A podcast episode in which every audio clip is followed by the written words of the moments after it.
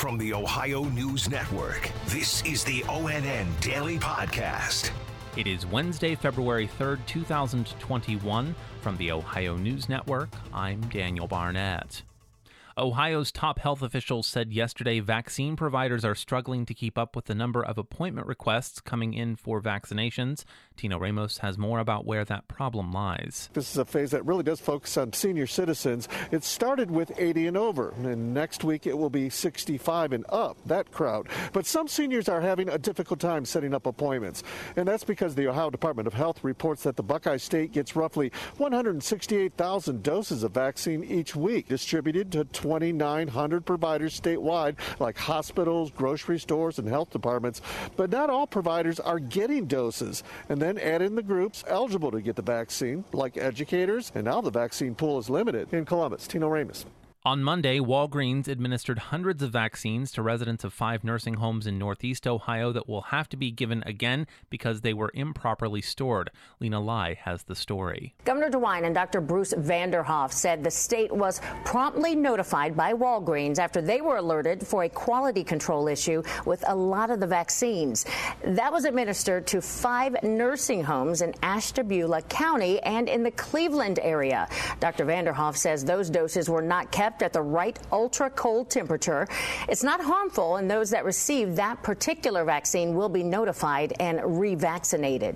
I'm Yolanda Harris. The Ohio Chamber of Commerce says Governor Mike DeWine's nearly $1 billion budget proposal is signaling to Ohio communities and businesses that recovery appears to be a top priority. Andrew Kinsey spoke with Chamber President Andrew Doehrel. The governor's Investing in Ohio initiative earmarks 460 million for small businesses. There's also 200 million in grants for bars and restaurants, but it's what's not included that could be the most important part for all businesses by not having tax increases in the budget. That's probably the best thing of this budget. Uh, and it gives businesses a box to work in. A final plan approved by the House, Senate, and the governor must be signed into law by July 1st. I'm Andrew Kinsey. Ohio's funeral workers say they should be a high priority for receiving coronavirus vaccines. Dave James has more. Mike Schoedinger oversees operations at 12 funeral homes in the Columbus area. We are interacting with highly contagious environments.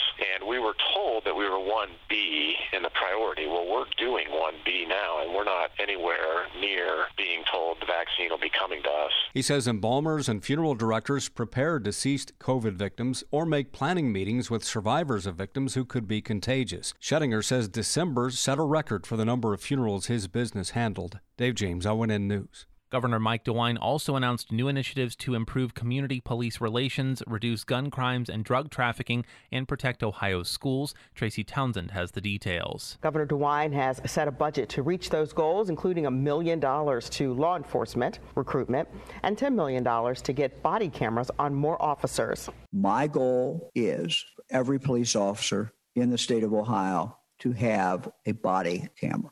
I think it protects police, it protects the public it's good to have that transparency. DeWine says it hasn't been specified just yet whether departments that get the money for these cameras will be required to follow body cam guidelines. I'm Tracy Townsend. If you buy a gun from a gun shop or at a gun show, most people assume that gun has not been stolen, but that's not necessarily the case. Yolanda Harris explains. There wasn't a way for gun shop owners or any citizen to check to see if a gun had ever been reported stolen until now.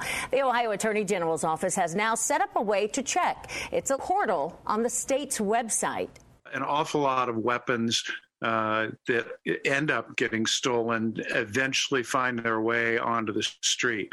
Um, and so this is a way to help enforce the existing laws. I'm Yolanda Harris. The Mid Ohio Regional Planning Commission says Amtrak has proposed five different routes that would connect Ohio to the rest of the map. Olivia Eugenio reports. The line that would run through Columbus would connect the 3C corridor. Connecting Cleveland through Columbus over to Dayton and down to Cincinnati. How does Amtrak hope to get this done? In a statement, they say, We will call on Congress to authorize and fund Amtrak's expansion in such corridors by allowing us to cover most of the initial capital and operating costs of new or expanded routes. Last year, federal funding passed in the House but failed in the Senate. In Columbus, Olivia Eugenio. And the nation's top infectious disease expert doesn't want the Super Bowl to turn into a super spreader event. Dave James has more. Dr. Anthony Fauci says when it comes to Super Bowl parties during the pandemic, people should just lay low and cool it. He said during TV interviews that now is not the time to invite people over for watch parties because of the possibility they're infected with the coronavirus and could sicken others. Fauci says big events like Sunday's game between the Kansas City Chiefs and the Tampa Bay Buccaneers are always a cause for concern over the potential for virus spread. Dave James, ONN News. Special thanks to affiliate stations WBNS TV in Columbus and WKYC TV in Cleveland for their contributions to today's newscast. I'm Daniel Barnett on the Ohio News Network. This has been the ONN Daily Podcast, a production of Radio Ohio Incorporated on the Ohio News Network.